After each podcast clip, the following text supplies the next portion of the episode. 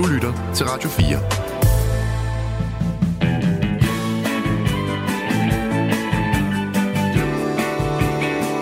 Velkommen til Only in America. Din værter er Frederik Dirk Skotlib og Mirko Reimer Ester.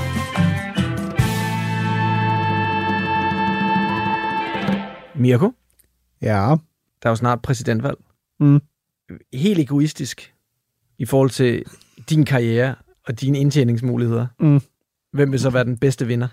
Altid Trump. Altså, jeg skylder Trump jo i forvejen min karriere, ikke? Det var ham, der fik mig ind øh, i butikken der i 2016. Øh, det derfor tog mig syv år at skrive min Ph.D. færdig, øh, fordi Trump ligesom fyldte øh, det hele. Helt egoistisk. Altid Trump. Det, øh, der, der burde jeg hæppe på, på Trump i 2024, fordi så er der så er der meget arbejde, i hvert fald til 2029, når han så måske forlader det hvide hus. Ja, så kan det være, der står en endnu mere farverig karakter øh, og venter bag ham, ikke? Øh, I Biden, der ved vi jo, hvad vi har, kan man sige. Og det er ikke lige så favorit som Trump, bogstaveligt talt. Ja, men det kan være, at Biden øh, stiller op igen i, i 2028. Der vil han jo kun være 86, så det er Sikke en enorm knøs. præcis.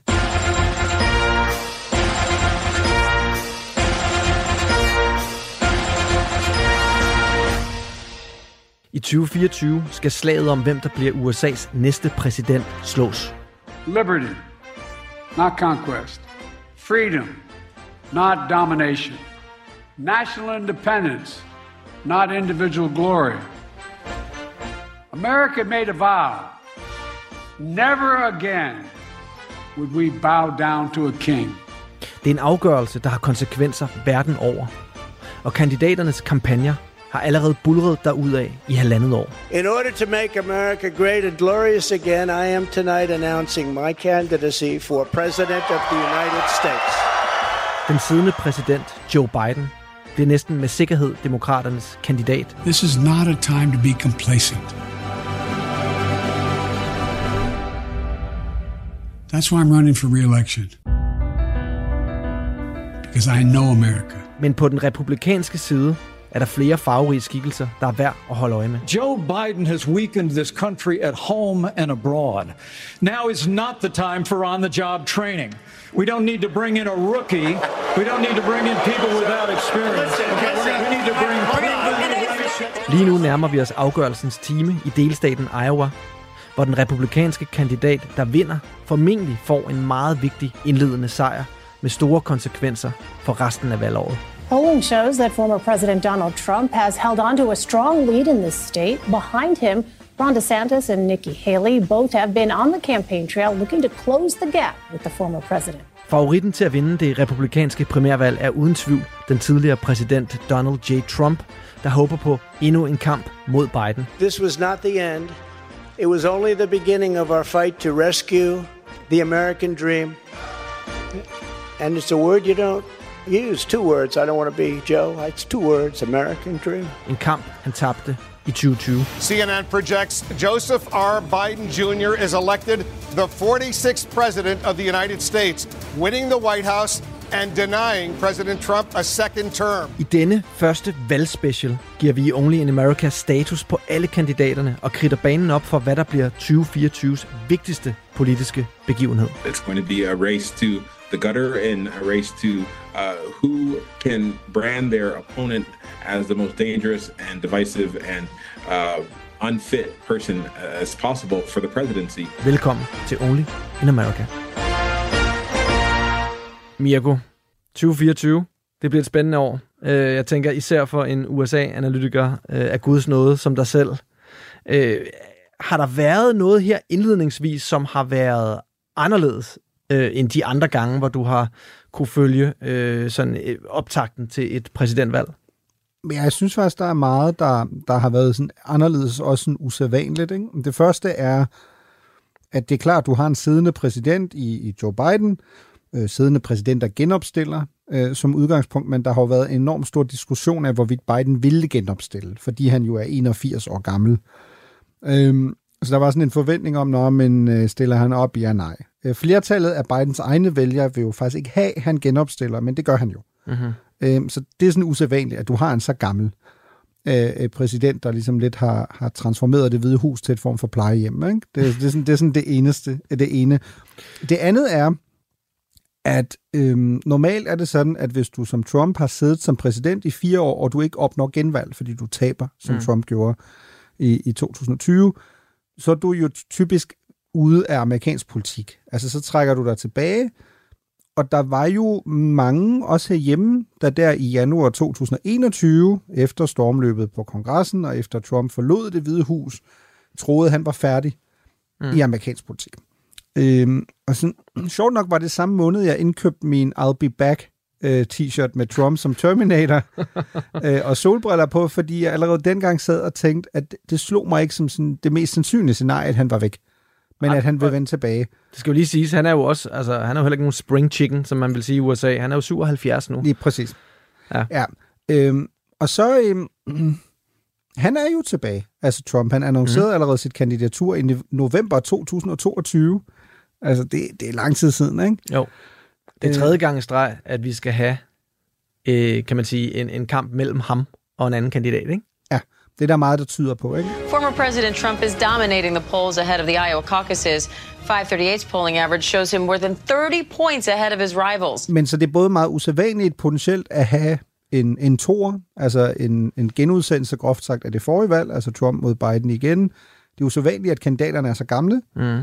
Øhm, det er usædvanligt, at du jo dermed har en siddende og en tidligere præsident, der stiller op imod hinanden.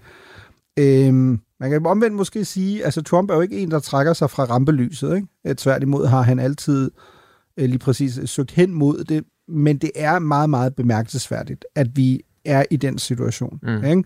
At vi på en eller anden måde groft sagt føler, at vi har set det hele før øh, i forhold til kandidaterne, men så jo alligevel ikke, fordi dynamikken er jo en helt anden.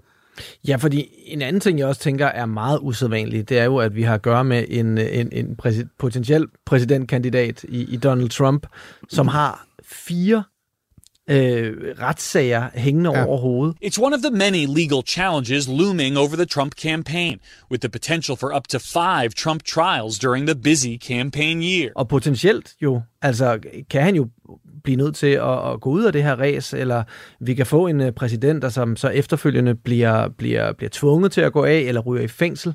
Det er vel også en meget unik situation. Jamen totalt. Altså, vi har heller ikke noget fortilfælde for det, ikke? Som du siger, han er blevet tiltalt øh, fire gange, ikke? I fire forskellige retssager.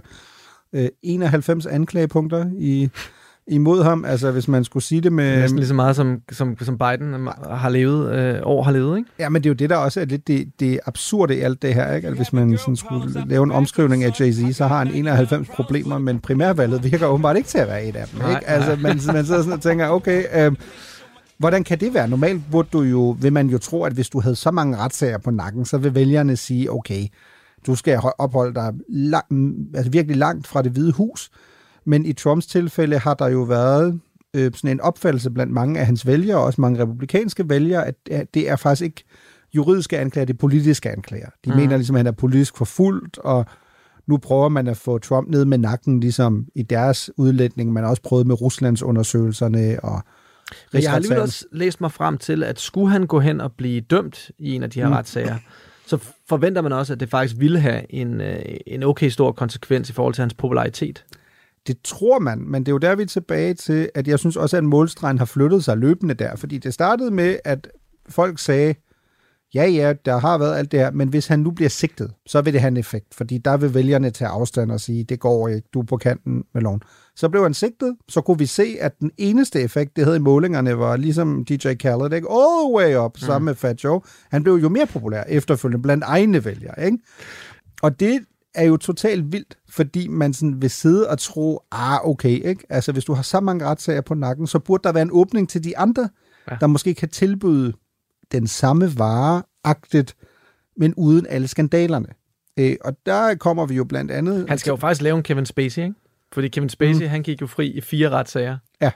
Øhm, og, og, og nu, altså, han har så ikke all the way up på samme måde, kan man sige. Han har lang Nej. vej op. Øh, men men øh, det kan man gå tilbage og høre i øvrigt. Gå en, gå en enkelt ja. uge tilbage og høre det program om Kevin Spacey. Men det kan jo lade sig gøre at gå fri af fire retssager i USA, øh, fordi retssager er også nogle gange lavet noget lidt andet, end de er herhjemme. Ikke? Og Trumps, det der er så vildt med Trump, er jo apropos her, i forhold til retorikken også, den er jo også blevet mere og mere vild. Ikke? Fordi en ting vil sådan være, hvis Trump sådan, han havde modereret lidt og havde taget afstand, så det var også dumt, og jeg beklager, og jeg lover bedring. Men det har Trump jo aldrig gjort. Altså Nej. Trump har jo altid lært os af, af sine tidligere mentorer, at man, for, hvis man skal gå i forsvar, så går man til modangreb, og så Mm. slår man dobbelt så hårdt tilbage. Ikke? Så i stedet for har han jo inden for de seneste uger bare turneret med den her holdning, at øh, immigranter, de forgifter øh, USA's blod. They're poisoning the blood of our country. That's what they've done. They poison mental institutions and prisons all over the world, not just in South America, not just the three or four countries that we think about, but all over the world. They're coming into our country from Africa, from Asia, all over the world. They're pouring into our country. Det er jo altså retorik, som, og, og, og det, det føler jeg godt, jeg kan tillade mig at sige, det, det har jo ligesom været det, som, som er blevet rapporteret verden over, som jo øh, simpelthen øh, får en til at tænke lidt på, på 2. verdenskrig, og, og, og en, vis, en vis retorik, der blev brugt af, af Hitler dengang. Altså det er jo, det er jo hvis han mener det, som, som de fleste analytikere mener, at han mener det, ikke, så taler han jo ind i den racisme, som jo virkelig øh, er i USA lige nu, øh, som jo også på baggrund af mange øh, ulovlige immigranter, øh, et, et, et stort samtalepunkt, tænker jeg, øh, og, og kommer til at blive et stort emne for, for Donald Trump. Jamen, formulerer den jo, der er meget diplomatisk, fordi at formulering af forgifte blodet i vores land er jo taget direkte ud af Hitlers Mein Kampf. Nå, det er det simpelthen. Ja, den, okay. det er en formulering. Ja. Trump er jo også, siden han blev spurgt, har du læst Mein Kampf? Mm. Øh, Trump har ikke læst Mein Kampf, øhm, siger han i hvert fald selv. Tror jeg, det tror jeg også, han har. Prøv, han har ikke engang læst Bibelen, The Bible means a lot to me, but I don't want to get into specifics. og han er jo en born-again Christian. Jeg tror ikke, han har læst ret meget. Nej, jeg tror også. Der er måske fordomsfuld, men øh, ja. Et andet eksempel er, at han jo, øhm, der har jo været de der diskussioner om, at hvis han nu kommer tilbage, øhm, vil han så være enormt autoritær, og vil han gerne tage hævn. Mm. Øhm, og det kan vi blandt andet se på, at i meningsmålinger, der er blevet foretaget, hvor amerikanerne er blevet spurgt, hvad er deres forventning til Trumps anden embedsperiode, og så har de fået sådan en, en, en word cloud med forskellige udtryk. Der er hævn det ord, der dukker oftest op. Så det er også noget, der ligger ude hos amerikanerne. De forventer, at Trump føler, at han blev snydt i 2020. Han mener, at der har været valgsvindel. Så nu skal han ligesom tage hævn, når han kommer Mm. tilbage. Men det påfaldende her er jo lige præcis, at Trump har jo brugt ordet igen, eller udtrykket igen og igen og igen.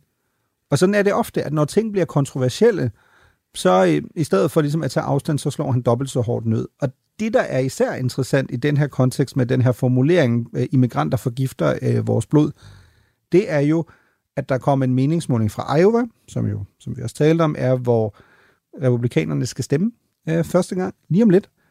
Og der var der 42 procent af hans vælgere, der sagde, at det gjorde mere tilbøjelige til at stemme på ham, Mm. at han havde sagt det.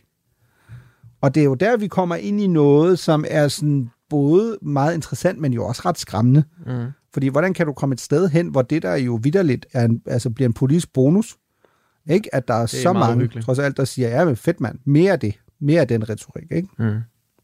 Øh, en, det er jo en, en form for retorik. Jeg ved ikke, måske har man lært at tage alt, hvad Donald Trump Mm. siger med et grænsalt, ikke? Men en anden ting, som jeg også tænker, man forhåbentlig kan tage med et grænsalt, det er jo, at han faktisk i et interview på, øh, er det Fox News, mener jeg, bliver spurgt direkte, om han kunne finde på at tage hævn, om han kunne finde på at opføre sig som en diktator. Mm. Under no circumstances, you are promising America tonight, you would never abuse power as retribution against anybody. Except for day one. Except Look, what? he's going crazy. Except for day one. Meaning? I want to close the border and I want to drill. That's drill, not a, that's drill. that's not No, no. that's not retribution. I got. I'm going to be. I'm going to be. You know, he keeps. we love this guy. He says, "You're not going to be a dictator, are you?" I said, "No, no, no. Other than day one, we're closing the border."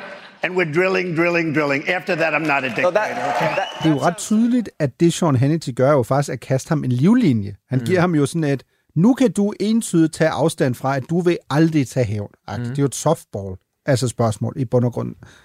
Og i stedet for, Trump, han er jo sådan en, han er sådan en crowd pleaser, ikke? Han kan bare sådan med det samme, og det er jo sådan, så han, ja, min læsning af det er, at han egentlig lidt sådan lidt, også for at drille lidt, siger, kun første dag. Mm. Ikke? Og så kan han jo se, ah, uh, prøv at se, hvordan Hannity reagerer. At de mennesker, der sidder der øh, til det her vælgermøde, er jo Trump-støtter. De elsker det. Og så forklarer han jo efterfølgende, at han siger, nej, men kun den første dag, fordi der skal vi sikre grænsen, og så skal vi ligesom sætte, flat i, øh, sætte gang i mere, øh, vi skal simpelthen bore, drill baby drill, ikke? Altså øh, efter olie og sådan mm. noget. Så han bruger det jo i bund og grund til at i tale sætte, at der er nogle specifikke politiske målsætninger, han gerne vil opnå. Men det er jo klart, at hvis man har oplevet Trump i det hvide hus i fire år, og blandt andet har set stormløbet på kongressen, så vil man jo sidde og tænke, det er meget ildevarsende. Også mm. fordi man jo bare helt grundlæggende her må sige, med alt det, vi har set med Trump-støtter og højrefløjsmilitser og retorik osv., så, så vil det jo have klædt ham, hvis han bare havde sagt, jamen selvfølgelig ikke. Altså, det bliver aldrig aktuelt, og hold nu op. Men han gør aldrig det forventelige. Og man Nej, må præcis. sige jo, at, at mandens superkraft er jo langt hen ad vejen lige netop det. Altså, at han er godt tv hver gang øh, du ser ham. At vi kan blive enige om, at det også på mange måder er uhyggeligt tv, men manden er jo sjov. Ja, enig. Altså, man kan jo mærke, at manden har været på tv hele sit liv, lavet reality-tv, er, er vant til, altså han ved, hvad folk gerne vil høre, og hvordan han skal reagere. Og det her, det er jo hans, for, det er jo, tænk, sådan som jeg tolker det, først og fremmest et forsøg på at være sjov, og, og, og lave en form for, øh, altså det som han jo nogle gange gør, altså en stand-up-rutine næsten, ikke? Det var i hvert fald også det, han meget tydeligt siger, men det, nu kan I se, se hvordan Hannity reagerer, og ha ha ha ha ha ikke? Igen, man kan med Trumps historik jo sige, ligesom sige, mm. okay, men selv hvis det var ting som sjovt, så burde du bare, bare tage afstand, ikke? så der ikke er nogen, der kommer på dumme idéer og sådan nogle ting, men jeg er helt enig med dig, og det tror jeg også... Der er bare gange... ikke andre, nu kommer vi til at gennemgå ja. de andre republikanske kandidater lige om et øjeblik, der er bare ikke andre, øhm, der kan interagere med et publikum, som Donald Trump kan interagere med et publikum. Nej, og det, det er lige præcis det, der også er. Jeg synes, man kan sige meget, og man kan kritisere Trump for meget, men jeg synes, du bliver nødt til at give manden, at han er sjov. Han, han kan noget på, på en scene. Ikke? Det er klart, han siger også en masse sindssyge ting, hvis man faktisk lytter efter. Øh, og det er også klart, at... stort set kun sindssyge ting. Ej, vi er jo i hvert fald et sted i, også i, i alt det her, hvor det er jo også sådan ret slående selvfølgelig, og det er også det, der sådan altid bliver lidt en udfordring i forhold til, når man skal dække det her analytisk. Det er jo klart, du, skal jo, du taler jo ind i, i en dansk dækning i sådan noget med, at der er plus 90 procent af danskerne, der, der vil have Biden som mm. præsident. Ikke? Så du, du har ligesom en opgave i at forklare, hvorfor er, er alt det, vi ved indtil videre om, om det her præsidentvalg, der, der finder sted 5. november, hvorfor tyder alt på, at det er totalt åbent, hvem der vinder? Øh, og jeg tror på nuværende tidspunkt kan man endda gå så langt, øh, hvis man kigger på meningsmålingerne og så videre, til at sige, at Donald Trump er måske faktisk favorit øh, til, til at vinde. Ikke? Fordi hvis vi kigger på... Øh, hvis vi kigger på de målinger, vi har, eller på et, et vægtet gennemsnit øh, af målingerne, så giver det på nuværende tidspunkt mest mening at kigge på landsdækkende meningsmålinger, mm. selvom præsidenten bliver jo ikke valgt på landsplan ved at få flest stemmer, men ude i delstaterne, det, det vender vi tilbage til. Men der er gennemsnittet jo lige nu, at, at Trump står til, til 46,5 øh, procent af stemmerne, og Biden til 44,3, så Trump er foran med cirka 2 procent point. Og, og det er en mand med, med, med fire retssager hænger ja, over præcis. hovedet, og, og, og en person, som jeg tror mange har glemt, øh, store dele af USA var virkelig, virkelig træt af, da han gik af i 2020. Ikke? Ja. Og så har vi en Joe Biden, som godt nok mangler meget af det, som Donald Trump jo virkelig har meget af, nemlig øh, humoren, selvom jeg vil sige, jeg synes faktisk, at øh, Joe Biden har en undervurderet humor. Mm. Han har faktisk haft øh, sagt ret mange sjove ting øh, gennem hans, øh, hans tid her. Blandt andet er noget af det, han er begyndt at gøre rigtig meget, det er jo at lave sjov med sin egen alder. By the way, I've been doing this a long time. I know I don't look that old, I know. I'm a little under 103. Og det synes jeg faktisk, han gør på en, på en, på en ret god måde, og tydeligvis også en enkelte situationer, hvor det ikke er, er hans taleskriver, der, der har skrevet jokesene for ham, men hvor han selv riffer med på alderen, ikke? Fordi hans store svaghed, sådan som hvad jeg kan læse mig frem til, mm. det er jo i bund og grund, der er to ting, ikke? Øh, der er økonomien, øh, som jo faktisk ser ud til at være i bedring og i fremgang, men vi kommer jo selvfølgelig på hælene af en øh, coronapandemi, en krig i Ukraine, alle mulige andre øh, ting, der er sket i verden, men det går jo faktisk den rigtige vej, men den almene amerikaner kan ikke mærke i sin præcis. hverdag, at det går godt. Øhm, det er den ene ting, og der kan Donald Trump jo pege på nogle tal, der kan få ham til at se fordelagtigt ud økonomisk, og så er der hans alder. Hans alder er jo, er det ikke hans største problem, eller hvad? Ja, umiddelbart ja. Øhm, om det er det, han i så fald taber på, det er som du siger nok en kombination af en række ting, altså både øhm, selvfølgelig hans alder, vi kan i hvert fald se, at vi har mange øh, målinger og meget data på, hvor vælgerne direkte bliver spurgt, hvem af de to kandidater mener de har nogle øh, mentale udfordringer, nogle fysiske udfordringer, har de tiltro til, at de vil kunne bestride embedet effektivt i en anden embedsperiode. Og Bidens tal er markant værre end Trumps. På trods af, som du også siger, det er jo det, der er det store paradoks, at der kun er tre år imellem dem. Mm. Ikke? Eller fire øhm, lige nu. Så det er jo ikke, fordi der er en kæmpe stor forskel. Men det taler jo ind i det der med, at der er forskel mellem at være gammel og virke gammel. Ikke? Trump 77, men på en scene jo en, en form for Duracell-kanin sted. Ja, måske, måske den der selvbruner alligevel gør et eller andet, ikke? jo, altså det, det, det gør den jo nok, øh, både i forhold til, hvordan han fremstår, måske også om noget af det er gået lidt højere op mod, øh, mod, mod hjernen og sådan nogle ting. Det skal jeg ikke, øh, det skal jeg ikke udtale han har for meget øh, self-tanner ja, gennem men, men det er det, der er forskellen mellem de to. Ikke? At Trump har også ofte, når han taler, hvis man lytter til hele taler, ordsalat, eller han siger ting, hvor man tænker, oh, wow, det er vildt. Mm. Biden har de her meget tydelige, det amerikanerne kalder gaffs, altså hvor han enten siger noget, som er volapyk, Øh, han har også de der ting, men han ikke rigtig ved, hvor han, når han skal gå fra scenen, hvor skal han gå hen, og Biden virker bare gammel. Ikke? Mm. Altså Trump er 77 og har sådan et du selv kanin over sig. Øh, Biden omvendt virker ikke som om han er 81, men 810 år gammel. Ikke? Mm. Altså, og det er der, han, man får, han får det her problem. Ikke? Og igen, det kan man synes er dybt urimeligt, øh, fordi man synes, Trump er farlig eller andet, men målingerne viser meget klart, at amerikanerne i højere grad kigger på Biden og ser et aldersproblem. The new NBC News poll shows 68% of all voters say that they are concerned about President Biden having the necessary mental and physical health to do the job. And that includes 55% with major concerns. Er det i virkeligheden heldigt for Joe Biden, at det lader til at blive Donald Trump, som han skal op imod? Det er der meget, der tyder på. Altså, der er meget, der tyder på, og det vil også være min egen tese, at jeg tror, det er lige før, at jeg vil sige, at jeg tror, at Trump er den eneste republikaner, som Biden kan slå. Fordi meget af den dynamik er, at Trump har så meget bagage.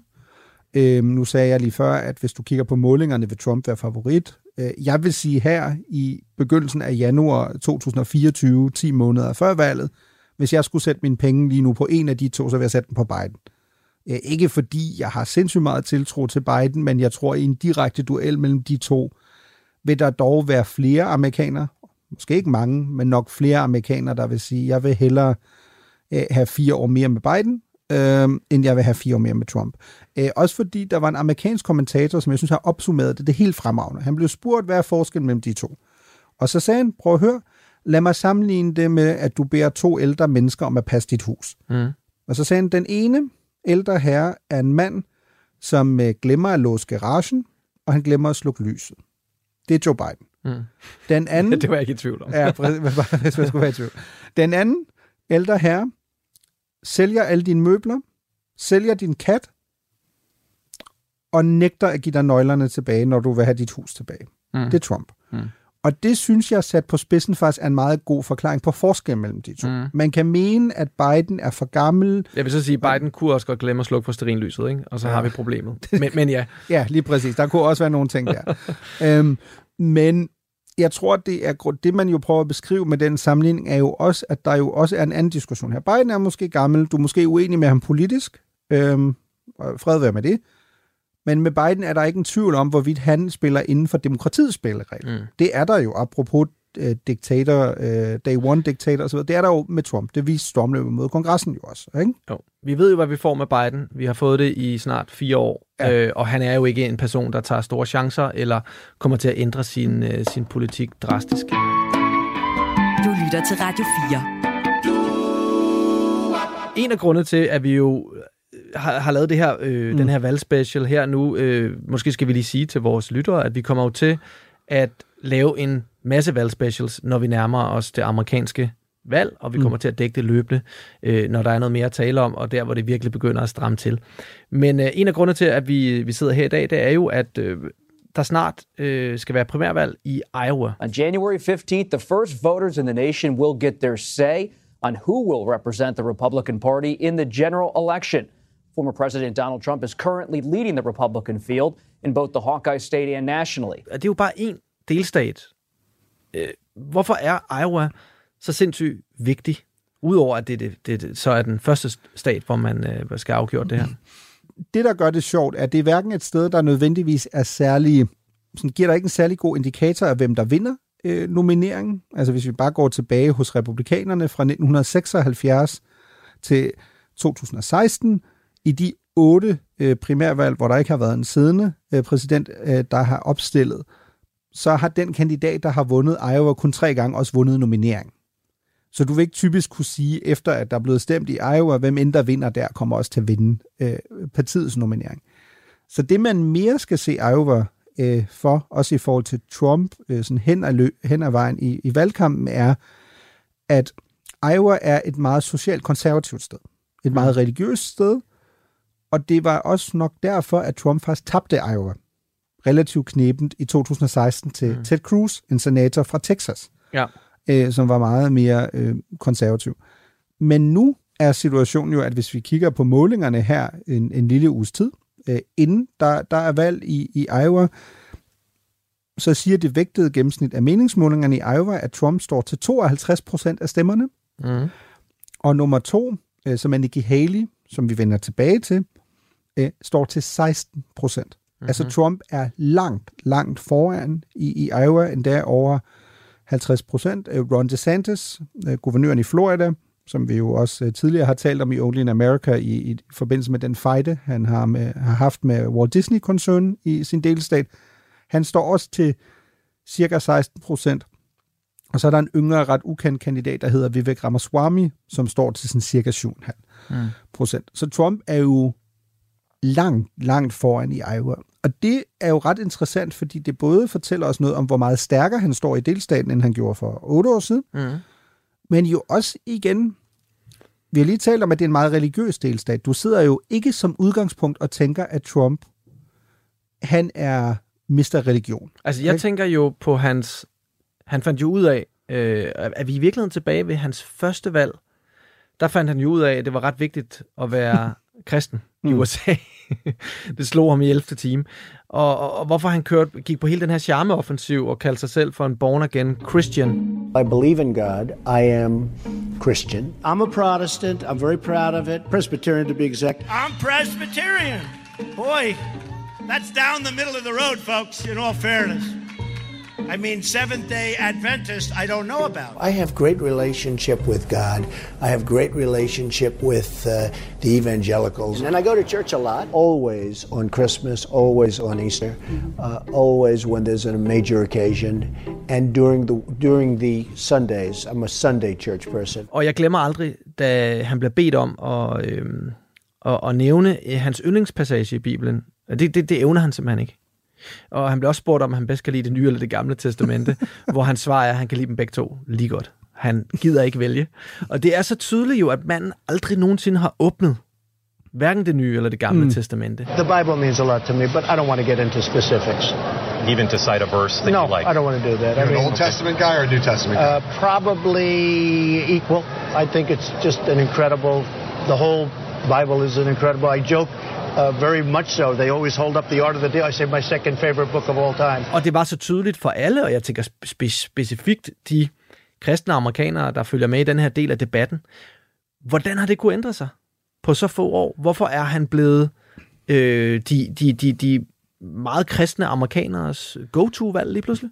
Det er jo det, der er så vildt, ikke? Fordi hvis du bare tager Iowa specifikt og kigger på nogle af de kandidater, der tidligere har vundet i, i Iowa, udover Ted Cruz i, i 2016, så har det været sådan en som Rick Santorum, som også var, de, man måske pæfærd kan huske fra, fra mm. 2012, men jo også en meget socialt konservativ øh, kandidat. Mike Huckabee. Huckabee husker jeg. Ja, præcis. Han, han vandt også Iowa i, i tilbage i 2008. Og hvis du så lægger oveni, som du også var inde på, at for eksempel tilbage i 2016 øh, var der en måling, der viste, at øh, cirka halvdelen af de vælger, republikanske vælger, der går til det, man i Iowa kalder et caucus, så det er ikke helt det samme som et primærvalg, men, men alligevel, det behøver vi ikke at gå ind i øh, lige nu, det kan vi måske gøre senere. De identificerer sig selv ind som øh, evangelical eller born-again Christians. Ikke? Mm. Altså, det, det er meget religiøse mennesker. Ja, ja, ikke? ja. Og det er jo fordi, at Trump er jo gået fra, at han blev nødt til, som du også var, han blev virkelig nødt til at gardere sig selv, der i Mm. 2016. Det var derfor, han valgte Mike Pence øhm, som vicepræsident øh, kandidat, fordi Pence er, er meget øh, religiøs. Mm. Ikke? Plejede altid at sige, at øh, han jo var, jeg tror han plejede at sige sådan noget i retning, at han var kristen, pol, øh, konservativ og noget andet, men altid med kristen først. I den rækkefølge, plejede han at sige. Mm. Han gjorde meget ud af sin, sin religiøsitet. Og det var jo et signal til de vælgere i hans bagland, der var skeptisk. Når de kiggede på Trump, og sådan måske sagde, okay, prøv at høre, han har været gift så mange gange, han er ringenes herre, og sådan nogle ting. Altså, der, der er simpelthen nogle ting der, hvor Trump er jo ikke sådan en, hvor du kigger og tænker, han er prototypen af en kandidat for det kristne højre i USA. Eh, Tværtimod. Men nu er det jo, at vi er jo i 2024 et sted, hvor han er jo nogle steder nærmest opnået sådan en messias-agtig status Mm. hos nogle af de der grupperinger, ikke? som mm. sådan ser ham som sådan the second coming, ikke? og det er ham, der ligesom skal... Jamen, den, den charmeoffensiv, han gik på, har bare virket af en Ja, eller anden grund. præcis. Og ja, der er vel ikke rigtig nogen, der kan sige præcis hvorfor. Øhm, men øhm, det er ret imponerende. Du lytter til Only in America på Radio 4. Der er jo faktisk nogle ret interessante kandidater på mm. den republikanske side. Vi forventer jo, at øh, Joe Biden tager den øh, på, øh, på demokraternes side, fordi det er der tradition for. Alt andet ville være, være højst besynderligt. Mm. Men på øh, den republikanske side, og selvom Trump jo selvfølgelig er stor favorit, så er der en række af, af, af sjove kandidater, og jo bedre man kender dem, jo sjovere vil det her øh, valg være resten af året, eller i hvert fald øh, primærdelen af det. Så skal vi ikke prøve at gennemgå de her kandidater, øh, Mirko? Øh, selvfølgelig, vi har Trump, ham har vi allerede Mm. talt om, han behøver ja. vi måske ikke dykke så meget mere ned i, men sådan, nogle af de ting, han kører meget på lige for tiden, det er jo øh, immigrantspørgsmål. Øh, det er måske hans, har været hans primære her øh, for ja. nylig. Præcis. Så har vi en kvinde med i ræset, som faktisk er en, måske, måske den mest seriøse kandidat øh, ud over Trump. Ja. Og det er hende, der hedder Nikki Haley. It's time for a new generation of leadership to rediscover fiscal responsibility, secure our border, and strengthen our country, our pride, and our purpose. Ja, Nikki Haley er jo blevet en, en kandidat, der jeg tror på nuværende tidspunkt bliver anset for at være første udfordrer til, til Trump. Mhm. Mm-hmm. Som vi har været inde på selvfølgelig med et gevaldigt efterslæb øh, i målingerne både på, på landsplan og, og i de første delstater. Men Nikki Haley er en kandidat, som du især i en tid, hvor Trump ikke havde været der, havde altid havde anset for at være et, et seriøst bud. Hun er tidligere guvernør i, i delstaten South Carolina, Øh, Så hun har jo det, der svarer groft sagt svarer til statsministererfaring, øh, hvis Mhm. man skulle oversætte det meget løst. Her, her hjemme til, hun var øh, FN-ambassadør Mhm. øh, under Trump, øh, og det er hun så fra begyndelsen af, af 2017, altså januar 2017 til december øh, 2018, faktisk 31. december 2018, så faktisk næsten to år. Øh, hun sidder der, og lige fra hun forlader embedet, har rygterne selvfølgelig sviret. Ikke? Altså kunne Haley, kunne hun være sådan den sådan fremtidens republikanske kandidat? Hun, hun er jo meget, meget yngre end, end både Trump og, øh, og Biden. Hun er 51. Øh, noget yngre. Ja, det er jo en spring chicken, igen. Ja. Et udtryk, vi bruger Præcis. og, øh, flittigt her. Jamen, hun er vel på mange måder en, en ret perfekt modkandidat. Altså, for jeg tænker, der må være en del kvinder, også republikanske kvinder, som ikke bryder sig om Donald Trump. Altså, hans historik med kvinder er jo ikke øh, den smukkeste. You've called women you don't like fat pigs, dogs, slobs, and disgusting animals. Your Twitter account. Only Rosie several- O'Donnell. Og her har man faktisk et rigtig godt bud på en, øh, en, en moderat, kan man ikke godt kalde en nogenlunde moderat øh, republikaner, i hvert fald sat op imod Donald Trump, Ja. som endda er en, øh, en, en, en meget øh, intelligent kvinde.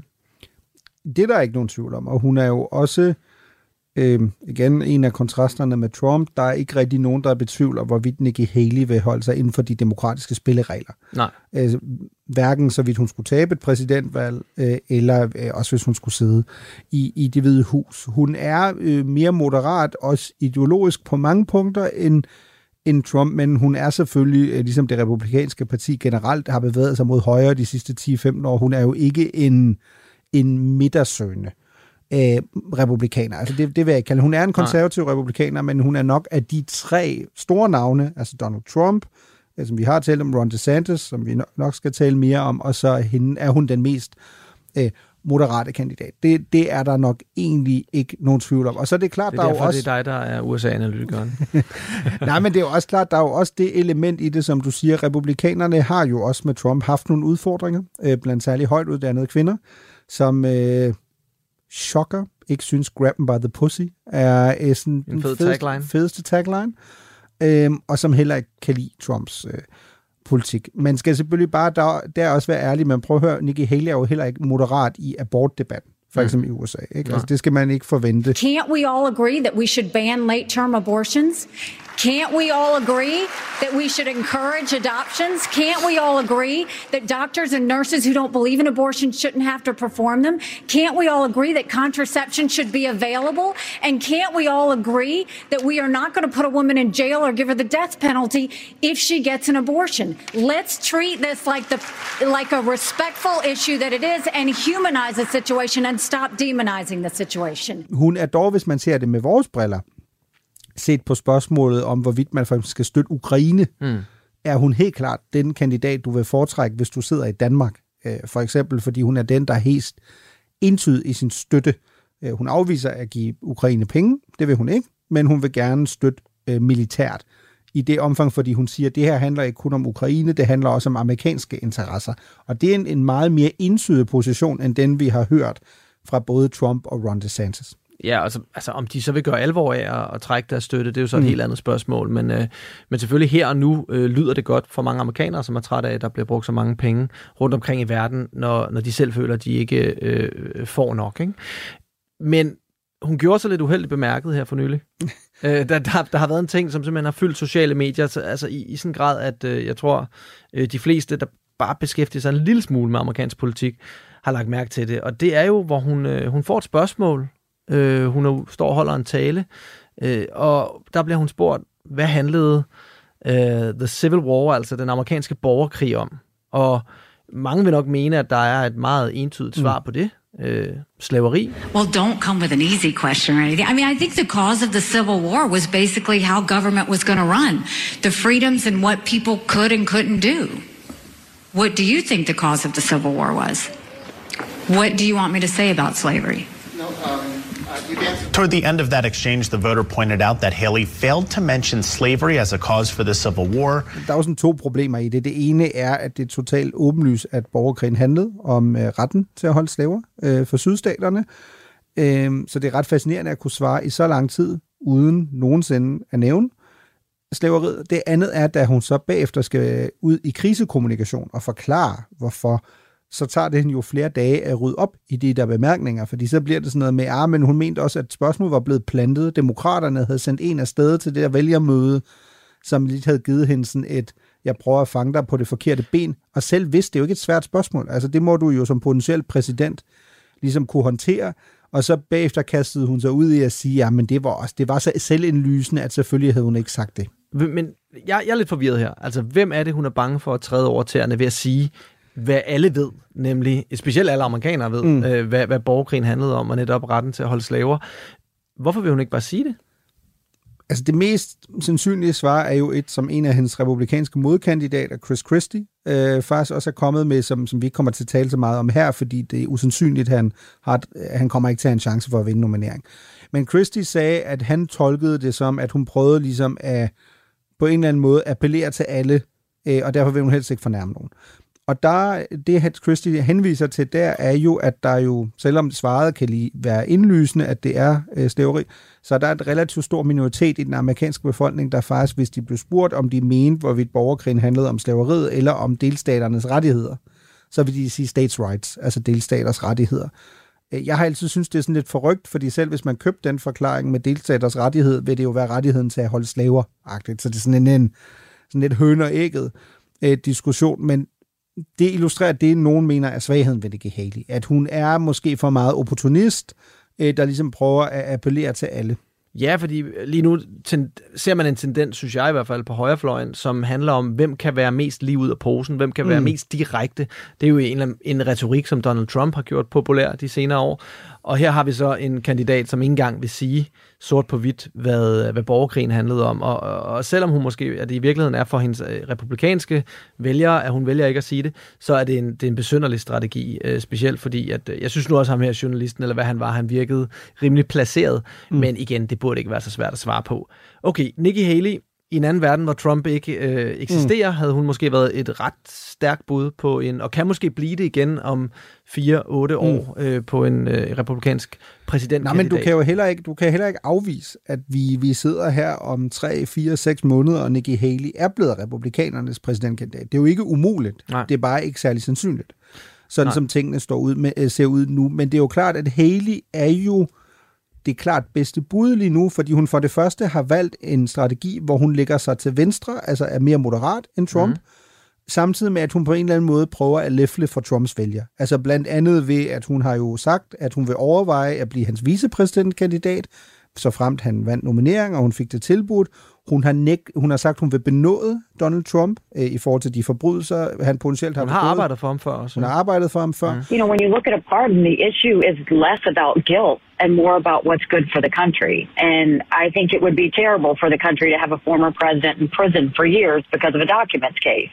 That's something you see in, in a third world country. I saw that at the United Nations. So I would be inclined in favor of a pardon. Så hun prøver jo at holde en linje, hvor hun ikke sådan ligesom støder Trump-vælger for kraftigt fra sig, øhm, samtidig med, at hun tilbyder sig som alternativ. Det virker som om, at alle de her øh, modkandidater til Trump på en eller anden måde kollektivt har besluttet sig for, at det skal siges. De holdt jo også en, øh, Mm. mm. en, en debat, hvor Trump ikke øh, ville møde op, og så Mm. mm. havde vi ligesom alle taberne, der stod her og skulle finde ud af, hvem kan, hvem kan blive øh, nummer to i det her, i det her race her. Sådan føltes det i hvert fald, øh, når man så den. Der var Mm. sådan en, en underlig mentalitet om, at ingen, ingen ud over Chris Christie turde rigtig gå til Donald Trump, og der er jo en del at kritisere Trump for. Han har været præsident før, der burde være masser at gribe fat i. Han har fire retssager hængende over hovedet, og alligevel vælger ingen at gøre det. Og det er vel det her spil i, at hvis man går imod Trump, og han så, som vi forventer, bliver kandidaten, så er man i, så er man i problemer, ikke? Lige præcis. Det, der er interessant her, er, hvis du går fra Haley til Ron DeSantis. We need the courage to lead and the strength to win. I'm Ron DeSantis, and I'm running for president to lead our great American comeback. Ron DeSantis var, da 2023 begyndte, det varmeste navn i amerikansk politik. Han, og ham har vi faktisk lavet et helt afsnit Ja, om. Og netop, øh, han er jo guvernør i Florida, og han er blevet meget kendt på at have en fejde, og blev også meget populær på at Mhm. have en fejde mod Disney. How do you give one theme park its own government and then treat all the other theme parks differently? And so we believe that um, that that was not good policy. We believe being joined at the hip with this one California-based company was not something that was justifiable or sustainable. And so we said we're going to do something about it. And so now we're basically Disney's going to be treated like SeaWorld is treated or like any of these others. And that's really uh, the, the, the fair thing to do. So I'll be signing the bill momentarily, and that will officially end the self governing status uh, here in Central Florida for Disney. DeSantis er jo en, en mand, der først sidder i repræsentanternes hus i, i Washington, altså på federalt niveau, øh, så med et mulehår meget tæt vinder guvernørvalget i Florida i øh, 2018, er det må være, præcis 2018, ja, øhm, og som så øh, bliver genvalgt i 2022 med et jordskredsvalg. Kæmpestort, øh, kæmpestor valgsejr, og som derefter i en kombination af, at man tror, at Trump er væk, øh, fordi stormløbet, og han har tabt præsidentvalget, så tror man nu, at Ron DeSantis, han er ligesom fremtidens mand i det republikanske parti. Et, fordi Ron DeSantis er kun 45, så han er nærmest wow. En halv Joe Biden-agtigt, ja. ikke? Aller, allerede der, øh, tydelig kontrast. Han er konservativ, han har vundet en stat, der typisk er tæt til præsidentvalg, meget stort, har gjort mere republikansk, altså Florida, men DeSantis går fra at være det varmeste navn, og nærmest blive udråbt som en form for favorit også til at vinde nominering, til at øh, Trump kommer stærkt tilbage, Mm. efter de jo har stået ret lige i målingerne i begyndelsen af 23, blandt andet fordi det, man altid skal huske her, er I Danmark følger vi rigtig meget med, og er nærmest på fornavn med Ron DeSantis, og ved lidt om det der med fejde med Disney og sådan noget. Men mega mange amerikanere aner jo ikke, hvem han er nu. Ikke? Så meget følger de ikke med. De bor et andet sted i landet, de har aldrig hørt om, hvad der er foregået i Florida. Altså, de vil ikke kunne fortælle dig, hvem der er guvernør dernede. Og noget af det mest centrale på vejen til de første primærvalg i starten af 24 er lige præcis kampen om at definere enten sig selv eller at blive defineret af andre. Og noget af det, du bare må give Trump, er, at det, han har gjort i 2023, er bare at definere Ron DeSantis ved at give ham øgenavne. The problem with Ron DeSanctimonious is that he needs a personality transplant, and those are not yet available. Han har også lært, at han skal virkelig gå, gå hårdt, når han vælger de her øgenavne. Ikke? Han ja. var jo for flink mod Sleepy Joe Biden. Det var simpelthen ja. ikke spydet nok. Ja, så så han, har lært, han har lært, lært af sin fejl i 2020. Ikke? Ja, og han bliver ved. Ikke? Og han, han har ligesom i tale sat DeSantis som værende illoyal, og han er ikke klar. Han har jo også... Øh, noget af det, han har yndet at fortælle om, er, at DeSantis angiveligt øh, godt kan lide at spise budding med fingrene. Mm. Øhm, hvilket jeg tror, der er et eller to sådan, øh, billeder af, men det, så har DeSantis jo været nødt til at gå ud og sige, passer ikke, jeg spiser ikke budding med fingrene Nej. og sådan noget. Ikke? Og ja. det er jo, altså det er bare stærkt gjort, fordi mange republikanske vælgere kendte ikke DeSantis endnu. De kan godt lide Trump. Trump siger til dem, prøv at høre, DeSantis, han er, han er ikke vores mand. Men det er jo problemet ved at køre så defensiv en strategi, som Ron DeSantis gør, når det kommer mm. til Trump. Øh, det er jo, at øh, det bliver på, øh, på, på Trumps præmisser simpelthen. Han kommer Præcis. til at vælge, hvad vi skal diskutere, og hvis det handler om, at du spiser budding med fingrene, så er det det, det kommer til at handle om det er jo et problem for Ron DeSantis, og faktisk er det et problem for ham, at han er så lidt spydig. Altså, han er faktisk mere spydig over for de folk, der ønsker ham alt det bedste, end han er over for Donald Trump, som ydmyger ham i pressen. Altså, for nylig var der en, øh, en, en Ron DeSantis støtte, der spurgte ham, hvorfor går du ikke hårdere efter Donald Trump? What do you mean by going directly after? I mean, you're, you're uh, in my viewpoint, uh, sort soft now. Uh, but what, what, what, but what do you think? So, you know, because we I've articulated all the differences time and time again on the campaign trail. I know. I just I think that there's just a narrative that I think the narrative is this. I think what the media wants is is they want Republican candidates to just kind of like smear him personally and kind of do that. That's just not how I roll. Han gør jo som han jeg tror en en af de ting han er failet på, det er den her su mavesure, charmeforladte, mm. aggressive måde, han er på. Altså, Trump formår jo at pakke al sin, sin, sin galle ind i humor, og det gør Ron DeSantis på ingen måde. Altså den måde, han, øh, han lader aldrig folk afslutte deres spørgsmål. Han har en utrolig unlikable personlighed, ikke? Det er jo i hvert fald, det er jo der, vi er tilbage til det der med at formå at definere sig selv positivt, før andre definerer dig negativt. Hvis man sådan er sådan slavisk følger med i, også sådan på, på især Twitter, så er det jo tydeligt, at det billede, der er blevet skabt af Ron DeSantis, det er en, der er som du siger, lidt mavesur, øh, og som er, og det, det er sådan en reel kritik, som er ufattelig dårlig til det, man kalder retail politics mm. i USA. Altså, gå ud, møde almindelige amerikanere i Iowa, spise et eller andet friteret mad, øh, spise en corn dog eller sådan noget. Det er så tydeligt, at det er sådan noget, DeSantis orker det ikke. Han synes, mm. det er irriterende, og han har heller ikke sådan rigtig, hans mimik er aldrig særlig overbevisende. Og det er jo sådan noget, hans politiske fjender har kastet sig over. Så prøv at se ham der, han er totalt akavet, agtigt Og så bliver det jo en fortælling i sig selv, også fordi du er tilbage til det, vi talte om i forhold til Iowa, altså den første delstat, hvor der, hvor der skal stemmes den, den 15. januar. DeSantis har jo sat alt ind på, at han skal klare sig godt der. Fordi det burde han, i forhold til, at det er socialkonservative vælger, han burde klare sig godt. Han risikerer at blive nummer tre i Iowa, og så vil snakken med det samme være, okay, skal han ikke bare droppe ud? Mm. Det er håbløst. Og en del, som du også er inde på, af fortællingen, tror jeg, i forhold til den der derute, som Ron DeSantis har haft, handler jo i lige præcis i høj grad om, han har prøvet at overhale Trump højere om, øh, har prøvet at være endnu mere ekstrem, øh, især i sin retorik, nogle gange, end Trump. Og så siger vælgerne jo bare, men et, i hvert fald de republikanske, mange af dem, øh, prøv at høre, Trump han er vores mand, det er ham, der er blevet snydt. Så I skal være lojal over for ham, fordi mange republikanske vælgere tror jo på, at der har været mm. valgsvindel. Mm.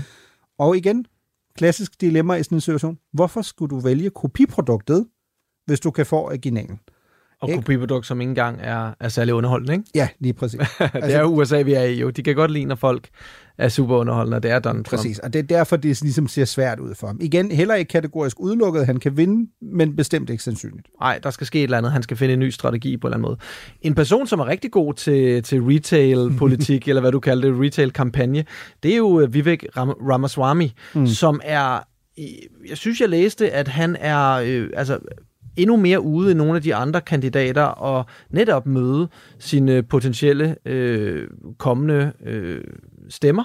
Og jo virkelig rejser øh, land og rige rundt. Han er øh, også en af de yngre kandidater, og han er vel også lidt ligesom Donald Trump øh, tilbage, da han første gang stillede op, allerede nu blevet kendt for både at have en vis selvtillid, en vis humor, og så er han bestemt ikke bange for at komme med nogle virkelig drastiske udmeldinger. I personally believe we need to abandon the cult of climate change in the United States altogether.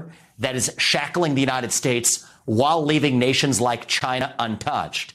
And that's what you get in these multilateral bureaucratized arrangements. Nej, men altså, Ramaswamy er jo den, han er den store overraskelse, ikke? Det var sådan en, man ikke rigtig havde øh, på, på tapetet, men var sådan lidt en obskur type. Hvem er han egentlig? Agtigt, men som jo i situationstegn brød igennem til den første republikanske tv-debat. Det Gjorde sig meget bemærkbart.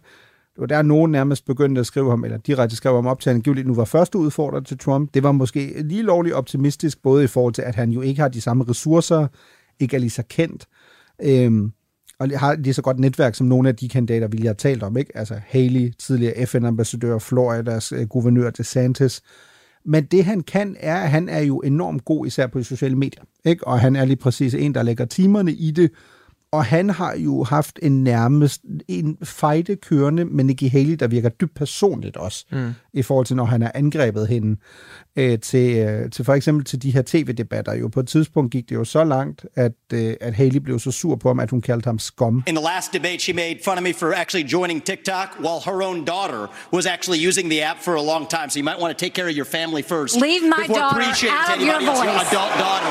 The next generation of Americans are using it. And that's actually the easy answer. Han, han er også øh, enormt øretævindbydende på, på, på en meget han er jo en speciel kæmpe måde. douchebag. Kæmpe Altså, douche. kæmpe douche. Okay, men altså, det er nok de mest seriøse kandidater, som, øh, som Donald Trump han øh, skal vippe af pinden Mm. øh, i de kommende måneder. Vi har også Chris Christie, men øh, Trump nøjes med at fatshame ham, og så slutter præcis, den ligesom der. Ja, præcis, fordi Chris Christie er jo den politiske pendant til en kamikaze-pilot. Altså, Christie ved, at han kan ikke vinde, Mm. men hele hans formål er at stoppe Trump. And I want to look at that camera right now and tell you, Donald, I know you're watching. You can't help yourself. I know you're watching, okay? And you're not here tonight.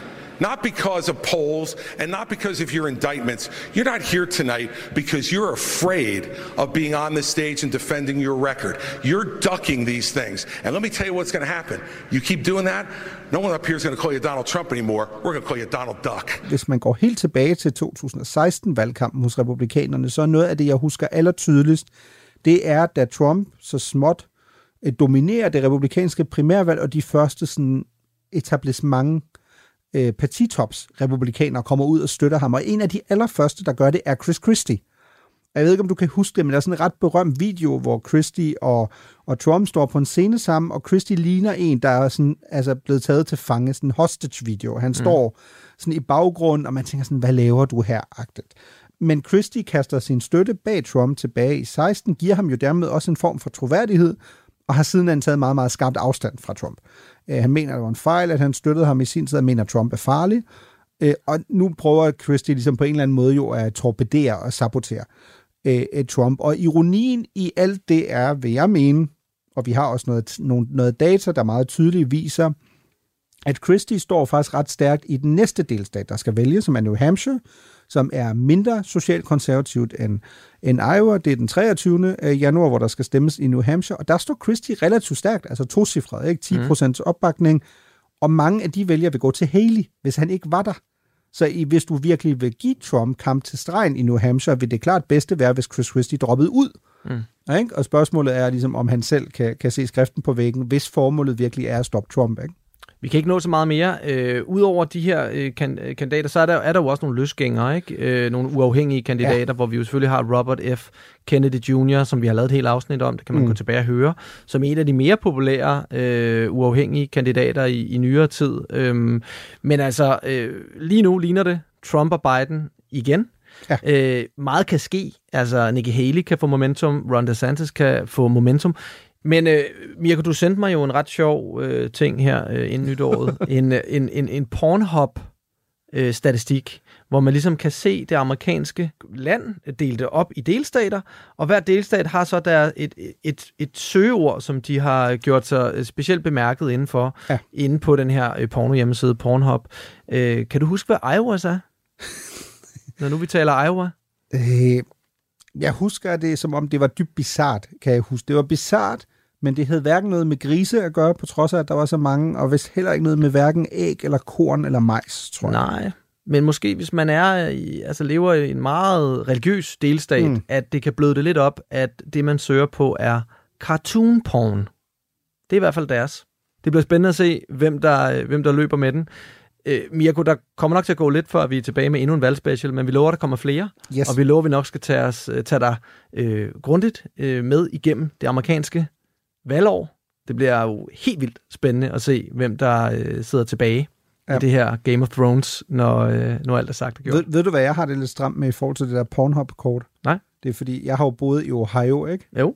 Og ved du, hvad Ohio er? Nej. Small dick. Og den kan vi jo gå ud på. tak. Small dick energy. ja, præcis.